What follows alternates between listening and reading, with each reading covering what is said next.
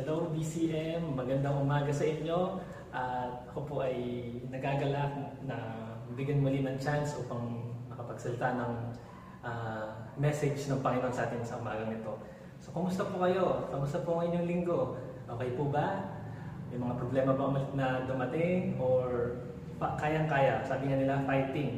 Dahil yun ang kagandahan niya sa isang Kristiyano, meron tayong Diyos na buhay na ating sinasandigan sa mga ganitong panahon at alam kong kumikilos siya hindi man sa mga bagay or hindi man sa mga in- inaasahan natin kundi merong pagkilos ang Panginoon na ginagawa.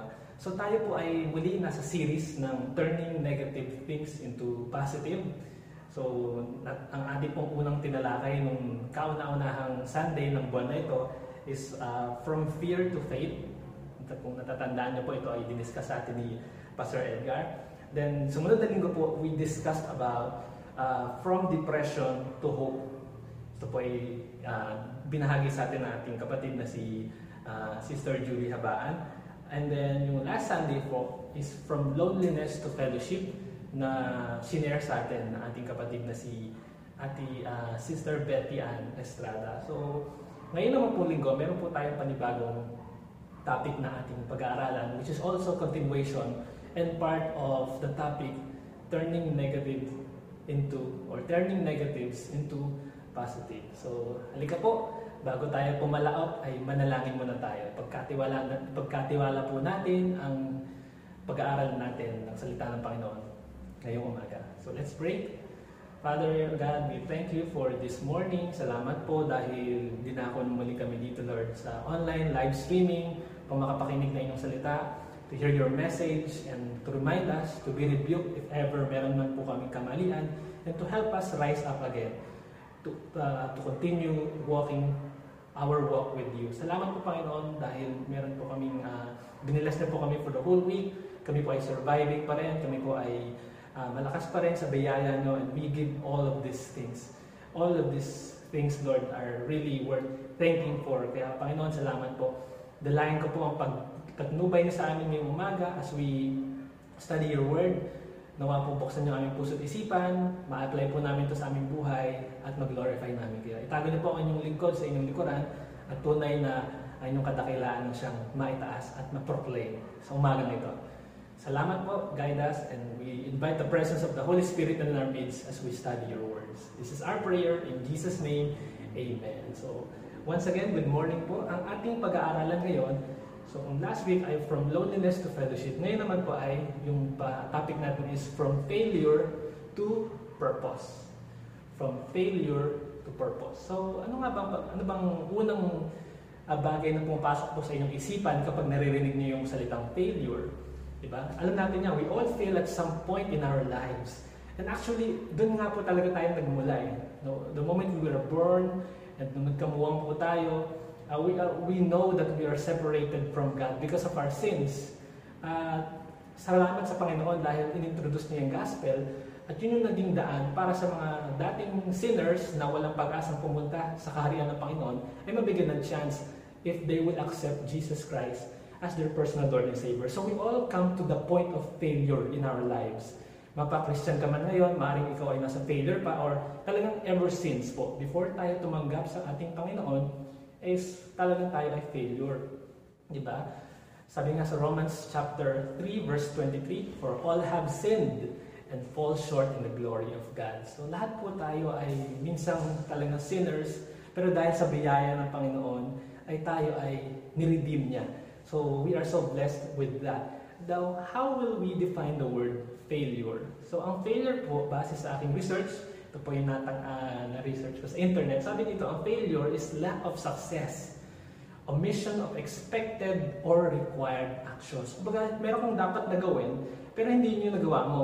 Ito dapat yung dapat na gawin, pero hindi yun yung nagawa mo. So you fail, okay? Or kumbaga, kulang ka sa tagumpay. Meron, tama nga yung ginawa mo, pero hindi mo na-achieve yung, yung pamantayan mo ng success. So you consider yourself as a failure. So ganun po siya. We failed to save ourselves in the very first place because hindi natin magagawa yun kung wala ang ating kung wala ang Panginoong Jesus dahil siya lamang yung makakagawa nun sa atin. And since from that very beginning we were sinners, yun nga po, sabi ko, we are uh, failures already. So of course, bilang tao naman, uh, hindi na nawawala yung usaping failure sa atin because we not all people love uh, failures but sabi nga nila successful people love failures. So of course dito papasok ngayon yung word na from failure to success. Okay po? So success. How do we do, define the word success? So sabi dito uh, the success means sabi po sa akin na research sa internet the attainment of popularity or profit.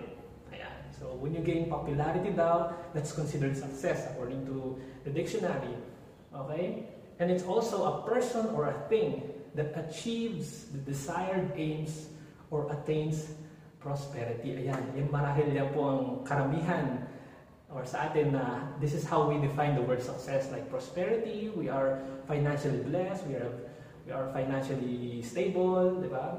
Also health din, success is uh, health, di ba po? Ayun. And then popularity, ikaw ay nasa mainstream media, sikat na sikat ka, so that could be a success for you. And that's how the world sees success. Okay po?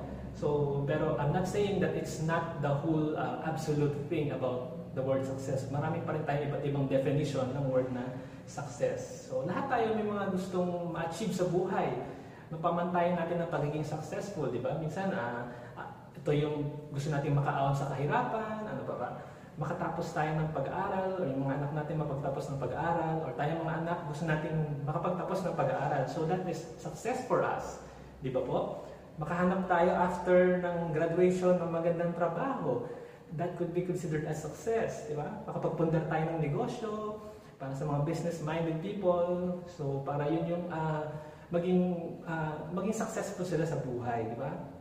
mabili nila yung mga gusto nila or makapag-travel sa malalayong lugar. Yan, gusto ko po yan dahil uh, masaya naman talaga mag-travel, di ba? And then, at marami pang iba. So, there are so many things that we aim for or we desire.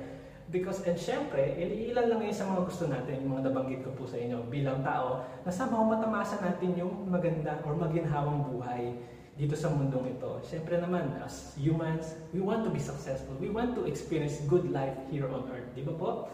Hindi natin maaabot ito minsan or talagang hindi natin siya maaabot kapag hindi natin ito paghihirapan at hindi po tayo dadaan sa mga failures. Diba? Ang ating topic from failure. Okay, so let's stick with that. Sa buhay naman ng isang Kristiyano, so kanina po yung binanggit ko, it's all about more of a worldly perspective or what really a human feels. Even tayo pong mga Kristiyano nakakaramdam niya ng ganyang uh, desire sa buhay. At wala naman pong masama dyan because sabi nga, wala namang masamang mangarap, di ba? Basta ipag-pray natin, and if it's according to the will of the Lord, then God will give it to you. And then that's uh, the blessing or of success. So, bago mo ma-reach yan, syempre, maraming pagsubok, sometimes we will fail many times before we achieve success. So, given po yun. Ganun din sa ating pagiging kristyano.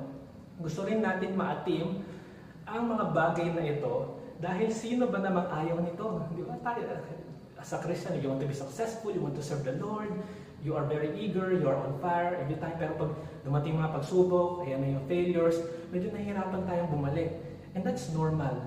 And uh, I believe that this message of the Lord for us this morning is to remind us para maibangon tayo at matulungan ma-encourage po tayo muli na bumalik sa, sa ating first love, which is Jesus Christ. Ayun, ang success kasi ay nakadepende sa ating sariling kahulugan. Ayan, naaring sa kanila, For example, ikaw, itong estado mo ng buhay na ito, you consider yourself successful, and that's okay. Pero iba naman, they are classifying themselves as uh, successful people yet. At meron pa silang gusto ma-achieve. So wala pong masama doon. Iba't iba tayo ng definition, sabi nga, ng salitang success. Ngunit alam nyo ba, na pwede tayong maging successful kahit hindi natin na-achieve yung purpose natin? So let's say, again, uh, ulitin ko po yung tanong. Alam nyo ba na pwede tayong maging successful kahit hindi natin na-achieve yung purpose natin sa buhay? What is really purpose? Yes, maybe we could have our own purpose, pero we could be successful because that's what we see. But the question is, yung success ba natin or how we define success is the definition of success of God for us or is just our own? alam natin meron tayong purpose, di ba? From failure na naisingit ko po yung success, pero ang topic natin today is from failure to purpose. Maring meron tayong mga ganitong bagay na we say that this is our purpose, this is our success, pero that's more self-centered. But today, this morning, let's find out what is the real purpose of God for us.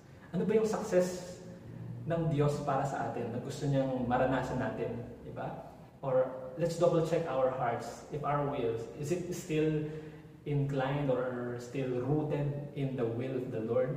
Okay? So yun po. So minsan may mga tao successful nga pero hindi naman sila masaya.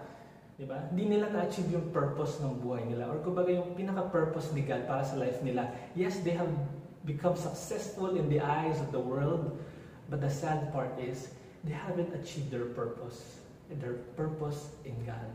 So, this morning, uh, pinapaalalahanan po tayo ng Panginoon na somehow i-focus muli natin yung ating paningin sa Panginoon. Am I still really doing what the Lord wants me to do? Ayun po. Is your meaning of success your real purpose? Or is this the God-given purpose in your life? Or you are living your own purpose? Diba? Ang, ang purpose is which in Tagalog po parang i-classify dito as layunin. May layunin tayong kanya-kanya, ngunit hindi natin na-achieve yung talagang purpose ni God sa atin. At yun yung nakakalungkot na bagay. Why? Because maybe we are uh, loving the world, we are more comfortable in the presence of worldly things aside from the comfort that we can have from God na mas maganda na talagang nabablind tayo unti-unti bilang mga Kristiyan. Lahat po tayo dito hindi excuse. Parang ang sarap mamuhay sa mundo na unti-unti tayong dinidrift away nito sa Panginoon which is talagang mas maganda ang in-offer ng Diyos kaysa sa in-offer ng mundo na we have, we have just been blinded. Now, this is the right time to redirect our focus. Dapat hanapin natin lagi ang Panginoon. That's what the first things or yung mga bagay na tinuturo sa atin ng Panginoon ngayong umaga. So, ayun po. Ngayong umaga, we will be answering or evaluating ourselves based on these three questions. So, unang-una, are you living in your failures? O, nandun ka ba sa estado ng buhay mo na parang namumuhay ka pa rin sa dapat hindi mo isinasa pumuhay bilang isang Kristiyano? Or parang namumuhay ka sa kasalanan, namumuhay ka sa pagkakamali, na puro maling ginagawa mo, intentional man yan o hindi. Are you living in your failures? Second question is, Are you living in your success? Nabubuhay ka ba sa katunggupayan ng, sa, ng sarili mo? O yung uh, own definition mo ng success? Hindi na sinasa, sinasabi ng Bible. And number three, are you living in God's purpose?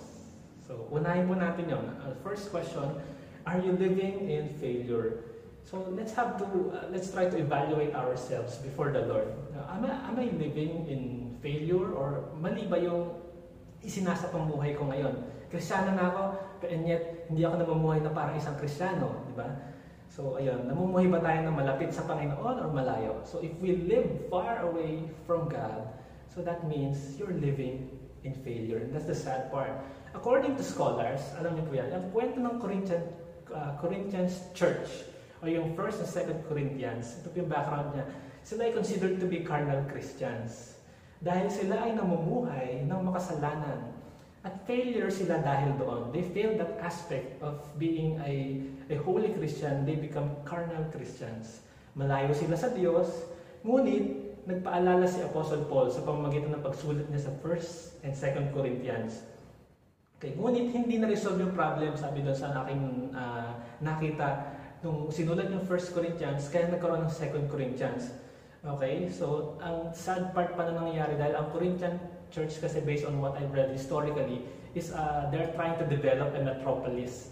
Kumbaga parang city siya and of course we all know na kung, kung anong meron sa mga syudad ay marami dyan diverse people, may mga Christians, may mga hindi mananampalataya and yet of course prone or nandun yung uh, kasalanan ay nakak nakakakilos din. And yet ito nga, Apostle Paul is encouraging the Corinthian church to be to to to renounce being a carnal Christian and really accept the fullness of what God is teaching them. Pero turns out to be na matitigas ang mga puso ng mga taga-Korinto and that's the sad part. Pero ayun nga, nagkaroon pa ng church splits and nagkaroon pa ng uh, kaaway si Apostle Pablo sa isang members, and then nag-divide-divide. So that's the sad part.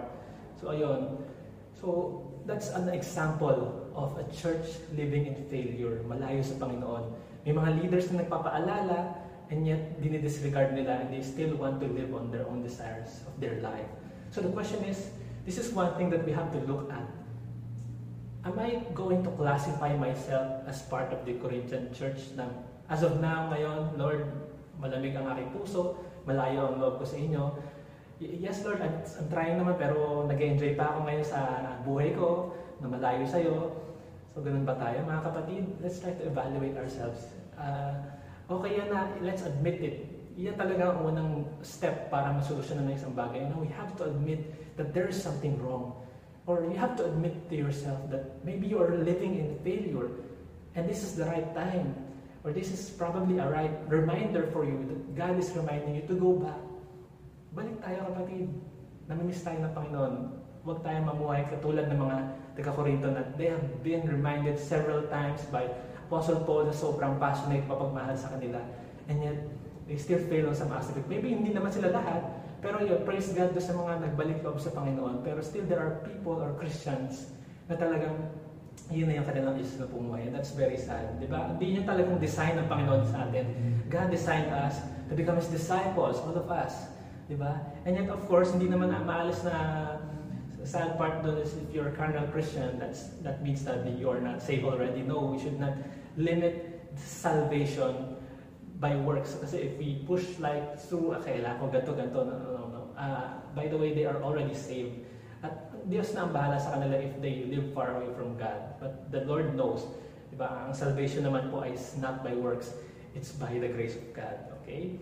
And the Lord also knows kung sila po ba ay talagang sumampalataya sa panahon ng tunay o hindi. So ayun, ang magandang attitude naman ni Paul bilang leader is hindi siya nagalit. No? Sa huli ay siya ay naging mapagpakumbaba pa after ng mga nangyaring yon na masalimuot sa simbahang Korinto. And napakaganda ng ginawa niya. Ayun din, paalala sa ating mga leaders, ayun po, mga pastors, mga leaders, uh, including me, I'm also reminding myself na maging mapagmahal pa rin tayo sa mga members or kapwa natin na malayo sa Panginoon or nagsa-struggle ngayon. Why? Because this is our responsibility. Kailangan natin silang matulungan manumbalik sa Panginoon. Wala nang ibang gagawa nun, kundi tayo din mga leaders po and mga malalakas ngayon ang, sa pananampalataya or on fire ngayon sa Panginoon alam naman uh, people outside of the church will help them or maaaring ibang, iba, iba ang i-recommend sa kanila o kaya naman uh, sila ay influensyahan pa ng mga makamundong bagay instead na mas mapanumbalik po sila sa Panginoon ay napalayo-layo, napalayo lalo. So, ayun nga, it's our responsibility as leaders, as fellow Christians, as brothers and sisters, to be accountable na matulungan bumalik yung ating kapatid na malayo sa Panginoon. Hanggat maaari, oh, huwag tayo susuko kahit mahirap.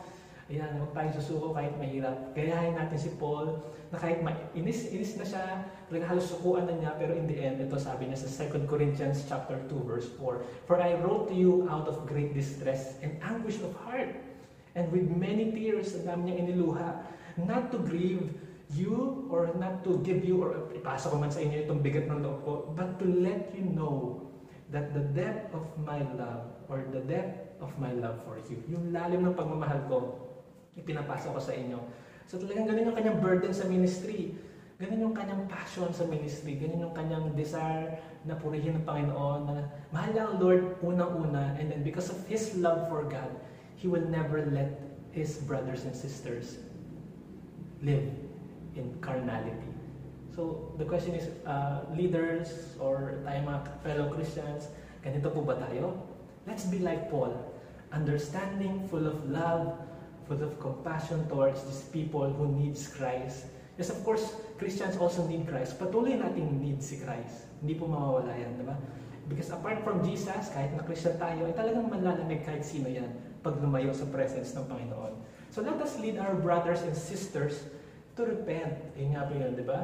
Kayo naman mga kapatid, evaluate nyo rin mabuti ang ating sarili tayo. Lahat tayo, let's always evaluate ourselves. Kung nasa ang status tayo ng ating pagkakristyano, kung kayo ba may desire pa na manumbalik sa Panginoon, tatanggapin pa rin niya kayo. Kaya kayo mga uh, uh, nanlalamig ngayon sa Panginoon, if you know who you are, if you know that you, this is what you're really experiencing, talagang andyan ang Diyos. Laging, lagi siya available. Kailangan natin lumapit, have to draw close because it's never too late. Ang tagal ng panahon, di ba? Imagine all of these things. Bakit parang hindi pa nadating si Lord ay ang gulo-gulo na ng mundo?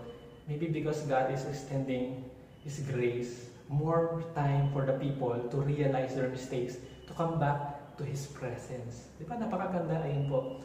Sabi dito sa 1 or 2 Corinthians 13 verse 5 to 9, Examine yourselves to see whether you are in the faith. Test yourselves. Do not realize, do you not realize that Christ Jesus is in you? Unless, of course, you fail the test. And I trust that you will discover that we have not failed the test.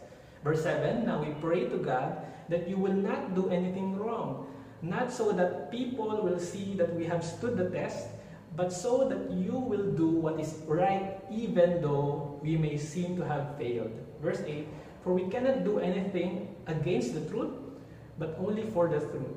And verse 9, we are glad whenever we are weak, but you are strong, and our prayer is that you may be fully restored. So yun yung prayer ng ni Apostle Pablo sa mga kapatiran niya sa Corinto na namuhay ng malayo sa Panginoon. And that is a very powerful prayer of a leader who really loves his uh, disciples. So, dahil pinagkatiwala yan ng Lord eh, sa Kanya. So tayong leaders, huwag tayong manghinawa, just continue to encourage. And if you are one of the like living in the Corinthians na malayo ang loob sa Panginoon, it's, too, it's never too late kapatid. Balik ka. You can ask help from our leaders, na may pag-pray ka, o kaya naman you can come close to God. Devote yourselves, lumuhod ka sa panalangin, mag-devotion ulit, at alam kong tutulungan ka ng Panginoon na makabalik sa Kanyang presence. Paano makawala sa maling pamumuhay? Sabi sa James 4.8, we have three things to remember. Come near to God. Ito sabi sa James 4.8, Come near to God and He will come near to you. Wash your hands, you sinners, lahat tayo, we sinners, and purify your hearts, you double-minded. The word double-minded here is that we are, we are uh, double-minded in the sense that, ay, Christian ako ngayon. Bukas hindi na. Ayan, I can do everything I want, pero pag Sunday na, I have to be Christians. Sapul na sapul din po yan sa akin. And, uh, sa atin din naman lahat, we have come to a certain point of our lives na naging ganito yung pamumuhay natin. Pero ganito rin yung dealing ng Panginoon. Eh. Ni-remind niya tayo lahat. Ako, ni-remind ako ng Panginoon na we always have to come to God. And He will always come near to you. Ganun lang naman. That's the key. So the three things, the three things that we could learn, or nabubulan po three things that we could learn from James 4.8 is number one, draw near to God. Second, resist the devil. May verse pa niya na isa, I haven't been able to search it lang, but ang kasunod po nun, resist the devil and it will flee from you. So alis yan talaga gano'n. In the power of Jesus' name, you just rebuke, the temptation will be gone. Praise God for that. And then the third thing is that you have to turn away from sin. So after we resist, talagang talikuran mo siya 180 degrees. Mahirap siyang gawin, pero by the grace of God, you ask for help from the Lord you will see the change in your life. Praise God for that. So that's the thing. Are you living in failure? So kung ganun man, don't be like the Corinthian church na nag-confine na sila doon. And kawawa naman din yung leaders. Pero kayo naman leaders as an encouragement, you continue to love them. And balang araw by the grace of God, these people na malayo sa Panginoon ay makakapanumbalik. At kayo mga nanlalamig sa Panginoon, I pray na masumpungan niyo muli si, si God at I pray also na itong mga leaders, kami lahat ay magkatulong-tulungan tayo dahil tayo ay isang body ng Christ. Uh, we are part of Christ's body as His church. So mga kapatid, pakatatag tayo lahat, magtulungan tayo. So I pray really na someday makabalik tayo sa church, nung may ngiti sa ating mga puso. Alam ko, hindi biro itong pinagdadaanan natin ngayong pandemic, kaya maraming ano, talaga nalulungkot. And I we really understand that. But I pray that the comfort of the Lord will be upon you. Ayun. So the second thing, so if we are living in failure, uh, firstly pala, we have to go back and do not live in failure. So the second thing naman to is uh, how will we evaluate ourselves is through this. Are you living in your success? Are you living in your success? Walang masamang maatim ang mga success ng buhay. Tandaan po natin yan. There's nothing wrong with that. If you want to be successful in life in a good way, then there's nothing wrong with that. Ngunit dapat ang success natin ay subukan natin laging i-base or i-base sa ating original na purpose. And how will we find our purpose? When we read the Bible, you will discover your purpose. You will discover God's purpose in your life. So that's a good thing. So kaya hindi nangangulugan na gusto mong maging successful sa buhay ay wala ka ng uh, parang you are far away from God. No, that's not. But uh, what I mean here is that it's okay to desire for what you want, but you have to make sure na, na ipag-pray mo yan. Na yan talaga yung will ni Lord. Na yan talaga yung gusto mong sundin dahil yan yung will ni Lord. Hindi yung dahil ito yung gusto ko, dahil ito yung parang sa tingin kong mas best sa akin. No. The Lord always knows what's best for us. Ayun po. Isang paalala at lesson na ating makakuha dito sa when we try to evaluate ourselves, whether we live in success, ay yung buhay ni Haring Salomon na mismong natamasa ang lahat ng kasaganaan sa buhay, katagumpayan sa mundong ito. It was also like parang considered na nga siya second wisest person next to Jesus Christ, of course. Pero yun nga, because of the gift of wisdom na ipinagkalob sa kanya ng Diyos, na-define niya, o halos ang definition ng mundo sa success ay na-rex na experience ni Haring Solomon. Diba? Pero lahat ng yun, nga, sa kabila ng lahat ng iyon na kanyang natamasa, he has the, all the wealth, yung ginto, di ba? Uh, ano lang yun, daan-daanan lang niya, upuan niya ginto, yung kanyang baso ay ginto. Then marami siyang mga uh, slaves and also concubines, mga babae. So he has been really successful siguro in the eyes of the world. Now, this is the most successful person siguro kapag ang definition of success ay manggagaling sa mundo. Pero, you know what? What King Solomon realized after receiving all the things that he had. So meron tayong dalawang bagay na makikita na sinabi ng Haring Solomon or lesson that we could learn from it. So the first one is he said or he realized or nagpakita dito ng thought galing sa kanyang mga sinulat that life is meaningless. Life is meaningless. Let's read the first or first chapter of Ecclesiastes chapter 16 verse uh, uh, Ecclesiastes chapter 1 verse 16 to 18. So ito po sabi, verse 16, I said to myself, look, I have increased in wisdom more than anyone who has ruled over Jerusalem before me. I have experienced much of wisdom and knowledge. Verse 17, Then I applied myself to the understanding of wisdom and also of madness and folly, but I learned that this too is a chasing after the wind. Ano, alam niyo po yung parang may hinahabol ka, tapos hindi mo mahabol-habol. Ay, yun yun. Yun. Ikaw ba naman habulin mo yung hangin? You can't really even see the wind and yet you keep on chasing, talagang hindi ka naman pag-aabot. So in other words, in short, meaningless. Okay, yun yung nakita niya. Despite of his wisdom, all of his uh, greatness in the kingdom, he's a great king over all the kings during that time. Pero he he described life na kahit meron siya nun, it is meaningless. Bakit kaya naging meaningless? Because walang Diyos. Or siya ay nag-depart or lumayo sa presence ni God. So ganun kahalaga ang presence ni God. No matter how successful we are in our achievements in life right now, kung mga estado natin sa buhay ngayon, if malayo ka sa presensya ng Panginoon, malungkot, mahirap. Hindi mo man nararamdaman ngayon o kaya i-deny mo man ngayon, mahirap talaga. Kasi apart from God, we are really nothing. Okay? Amen ba doon? Can I hear an amen then? Or you can type amen. So if we have no God or we live apart from God, kahit na Christian tayo, ay talagang walang-wala tayo. Because God is the source of life. Diba?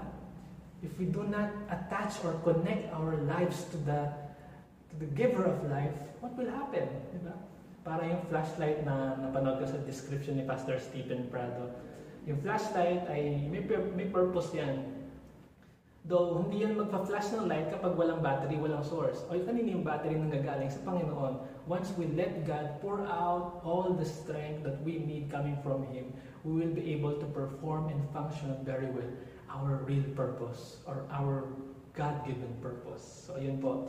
So, ayun nga, sabi niya dito, uh, life is meaningless. The second thing that we have to learn from Haring Solomon, he said, Christians must be content. Ecclesiastes chapter 2 verse 24 to 26 sabi po doon, uh, a person can do nothing better than to eat and drink and find satisfaction in their own toil.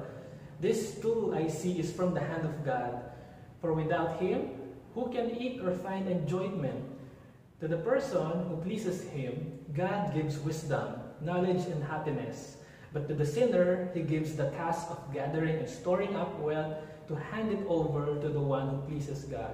This too is meaningless, a chasing after the wind. So the con- uh, the thought here that God or that King Solomon wants us to understand in life na we Christians have to enjoy as well the life that we have. Kahit ano pa man yan, we have to be content.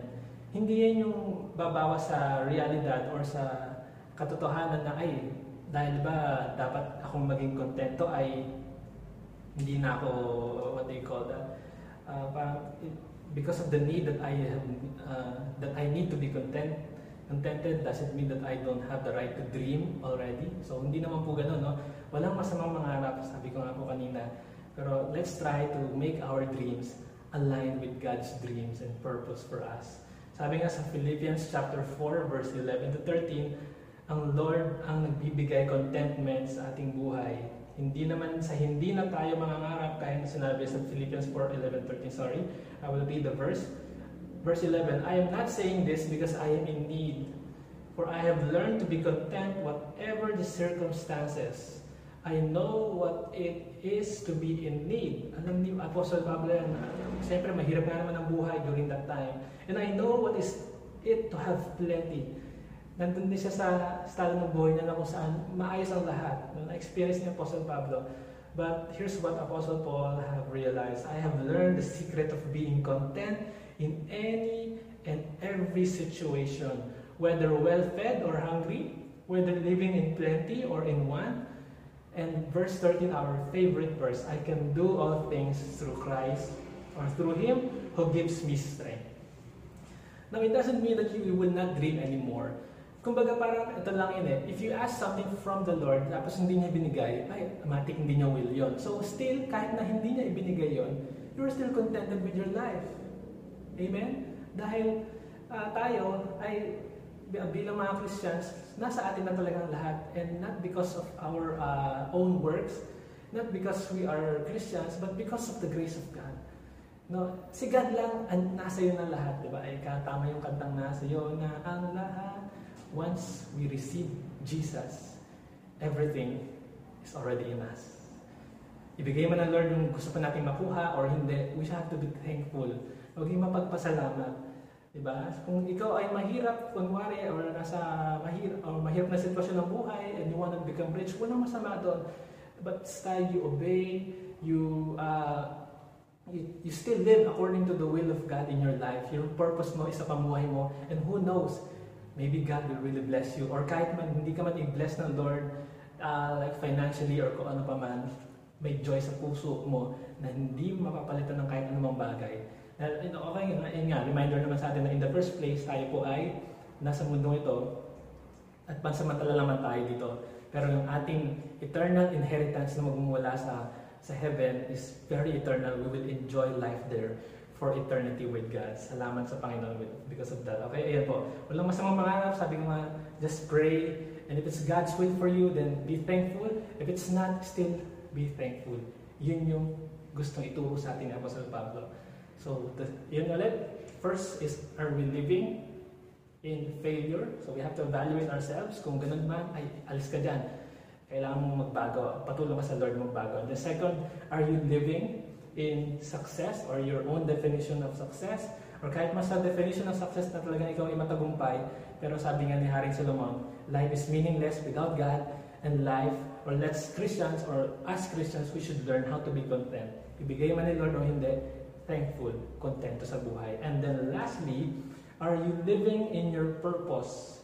Or are you living in God-given purpose or God's purpose in your life? Una sa lahat, makikita natin sa Psalm 57 verse 2, merong purpose si Lord para sa atin. Sabi sa Psalms 57 verse 2, I cry to God Most High, to God who fulfills His promise or His purpose for me. So merong purpose sa Panginoon. Ito yung sabi sa Psalms. No? If we cry out to God the Most High, if we just let God control our lives, mag-submit tayo sa Kanya, the purpose of the Lord will happen. Kaya ang purpose ng Panginoon ay mananaig palagi. Reminder din sa atin yan sa Proverbs 19 verse 21. Many are the plans in a person's heart, but it is the Lord's purpose that prevails. So we have to evaluate our purpose right now, mga kapatid. Is your purpose is to still glorify the Lord or you just satisfying your own selves or yung sarili natin? Ano nga ba mali ang purpose natin? Diba? Ano po ba, ano po? Ano po? We are talking about purpose and yet we do not know the purpose. So, this will lead us to our final text and this is where I will, end po. This is where I will end. Sabi sa Philippians 3.8.10, one of the great discovered purpose ni Apostle Paul about knowing God is this. What is more, what, what is more I consider everything, uh, what is more, sorry, I consider everything a loss because of the surpassing worth of knowing Christ Jesus, my Lord. For whose sake I have lost all things.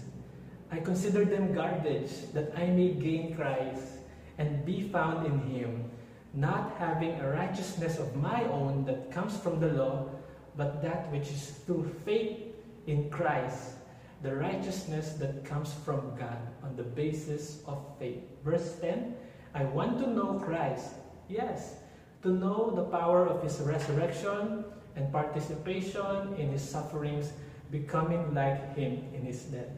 That is our purpose, mga kapatid. Like to, the point that we knew God or we knew Jesus, we are willing to turn away from our old selves. Uh, kung ikaw man ay feeling mo successful ka in the eyes of the world, but when you know Christ, you know His will for you at sinabi ng Lord sa inyo, ay, uh, you have to leave all of those things behind.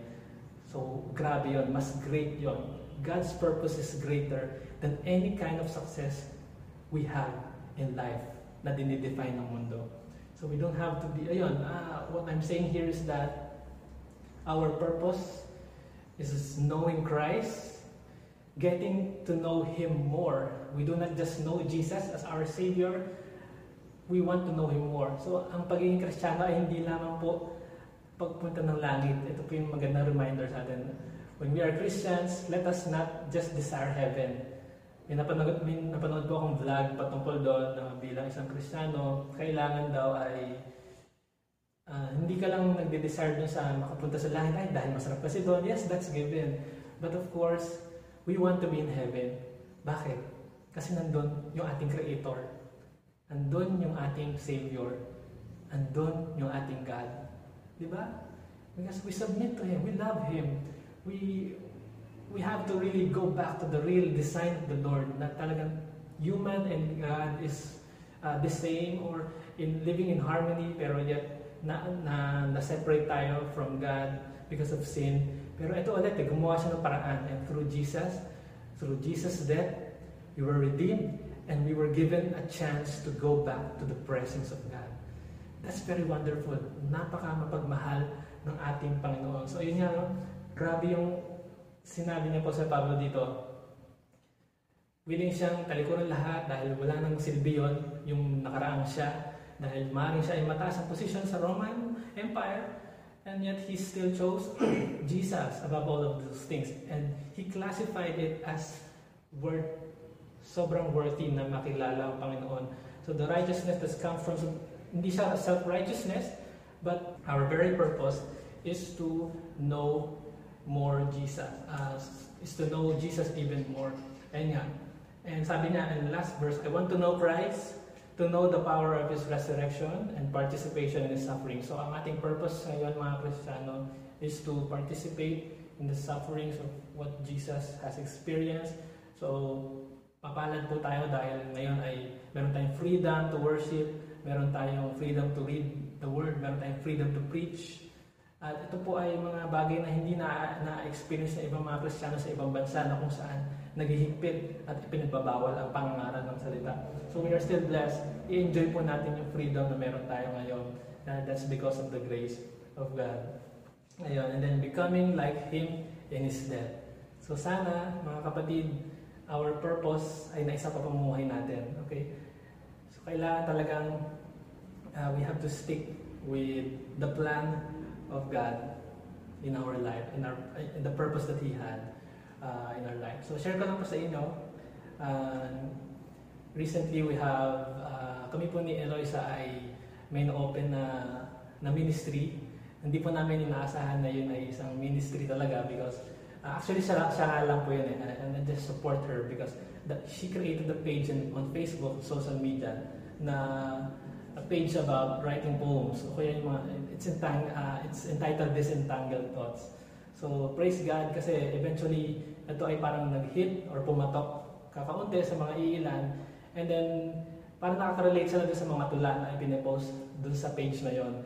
And then, ayun, they started commenting, they started to message the group, or which uh, handled po ni Eloisa from Vietnam. And then, ayun, nakakita niyo yung mga tao nag-open up or humingi ng advice. So it's one thing then na opportunity or ministry na magampanan yung purpose ng Panginoon through helping those broken people be given them advice and slowly ang ina-aim po namin ngayon is maging life-proof ministry siya. So th- those things na hindi natin inaasahan na maaring sa atin din po or sa inyo na mayroong dinadala or may mga instances or chances na binibigyan tayo ng Panginoon ng opportunity para mapaglingkuran siya. I-grab po natin yon Diba? Because that's one thing of living our life uh, directly in the purpose of God. So, napakaganda. It's still thriving by the grace of God. And talaga makakita mo yung pagkilos ng Panginoon doon na do. Hanggang ngayon po ay we still do not have a direct vision kung ano ba talagang patutunguhan itong nasimula na ito na ministry. Pero we believe that God is in control and He will just lead us. Talagang ma-amaze ka na lang talaga sa mga nangyayari na ginagawa ng Diyos sa ating buhay. And there's so much to be amazed of because God is the one that gives purpose in our lives. So nawa mga kapatid, sa umaga pong ito, uh, mamuhay tayo ng biya, dahil sa biyaya ng Panginoon. At kung tayo man ay malayo ngayon sa presence ng Panginoon, we are still living from failures, from the negativities in our lives. Let's try to pray.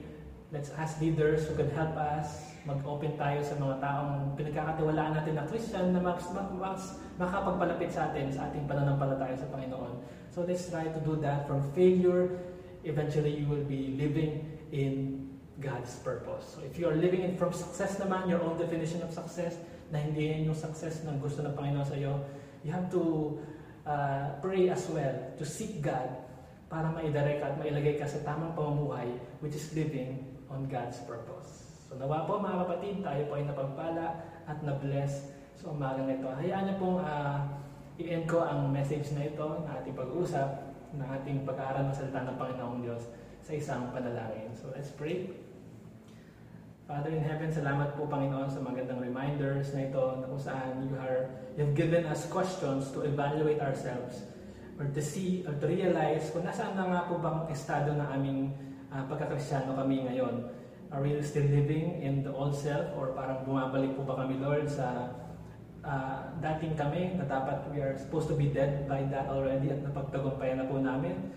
Or are we still living Lord in a life of success na parang hindi namin or nakakalimutan namin kayo Lord na isik dahil masagana ang aming buhay ngayon kaya naman Lord ay kami ay namumuhay na sa inyong purpose So, salamat po sa mga bagay na you, you let us realize. And we pray, Lord, na if ever we are living already in your purpose, continue to maintain us to live in your purpose.